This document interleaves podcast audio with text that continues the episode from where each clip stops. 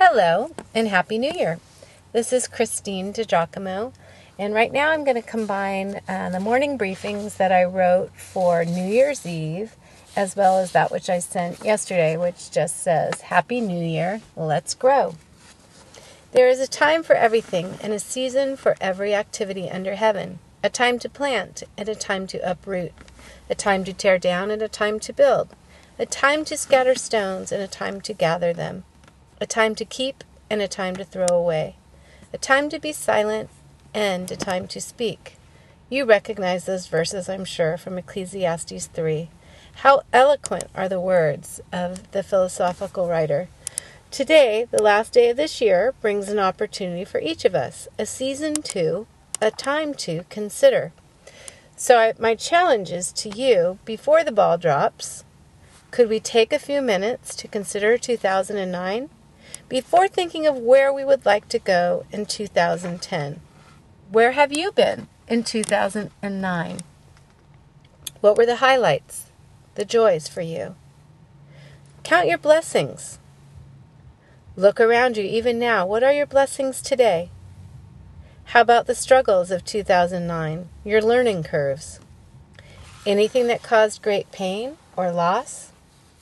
How did you grow in 2009? What were the opportunities you missed and wish you had back? What new relationships have you formed? What colleagues have you come to meet?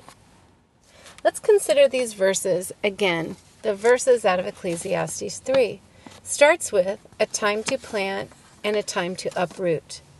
Are there things you need to uproot? Things you need to throw away? Conversely, are there things you would like to build on? Let's look forward. There is so much value in considering where we've been, what we have experienced before forging into a new season. Most years I've just let the ball drop without any looking back at all. Oh, sure, I've thought, phew, glad this year is over, but never took stock as to highs and lows, trials and blessings, thanking God for how He sustained me in spite of it all.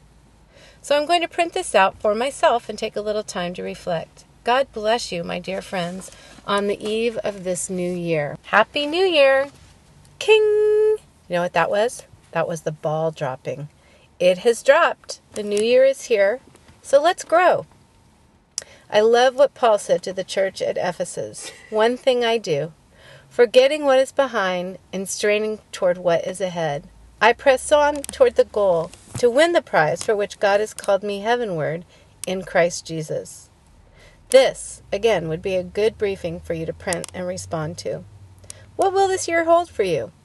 There will be smiles, struggles, sin, satisfaction, the stuff our lives are made of. While nothing magical happens when we turn the calendar page to 2010, it is representative of the passing of time. Something we can contemplate, something which might draw a sigh. I'm not really so big on New Year's resolutions because too often they seem to land in the scrap pile. However, I am partial to introspection and goal setting. As Paul indicated, we must not let the past cripple us or hold us back, though we do go into the future mindful of it.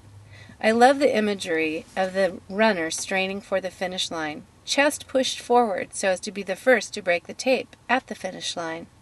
Paul referred to the finish line of life and as we have come to know him better through our study of the book of Acts and his letters to the churches of Galatia and Thessalonica, we know he never took his eye off the forever of heaven or forgot the temporariness of life. His goal was the reward of heaven. So for us, whether there are smiles or struggles, we ought be mindful that this world is not our final destination. Where would you like to grow in 2010? Next December 31, when you look back at the 364 days you logged, what would you like to see? Well, where to start? Since we are body, soul, and mind, let's start there. How you feed your soul, your spirit? Paul said, Follow my example as I follow the example of Christ. So, studying the life of Christ and the disciplines of Christ are invaluable.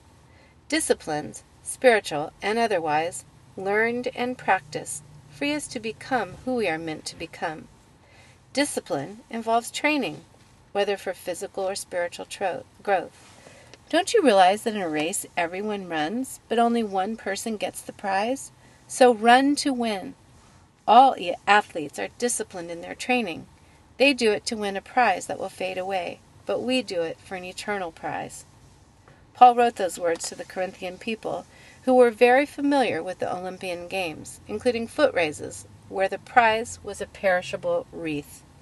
So I run with purpose in every step, he said. I am not just shadow boxing. I discipline my body like an athlete, training it to do what it should. We don't just stumble into spiritual growth, my friends. It doesn't just happen to us. We must go after it as an act of our will. If you can envision yourself on December 31, 2010, what would you like your body to look and feel like? Vision is imperative to achieving your goals. Strides in our physical condition can only be made through training ourselves. First, by taking a look, a good look, at our diet. Do we fuel our bodies with the food and drink we consume, or something else? After all, you wouldn't attempt to run your car on chocolate, beer, potato chips, coffee. Yikes, that one gets me. We also should take a look at our exercising. How are we doing with that? The fine-tuned piece of machinery we've, we've been given that we inhabit for, say, 75 plus years, are we training our hearts lungs, muscles to be strong? How about taking a look at rest? Do you give your body enough sleep or expect it to continue to run on a quarter of a tank all the time? Do you need to take a little better care of the one and only body you've been given? If so, how will you do it? What will be your plan to make it happen? Finally, how about your vision for spiritual growth this year? Strides in our spiritual condition can also be made through training ourselves. In the reading and study of Scripture, getting to know our Maker and His plans for us. In prayer, communicating with the Father, talking with Him like you do a friend, and seeking His, his direction.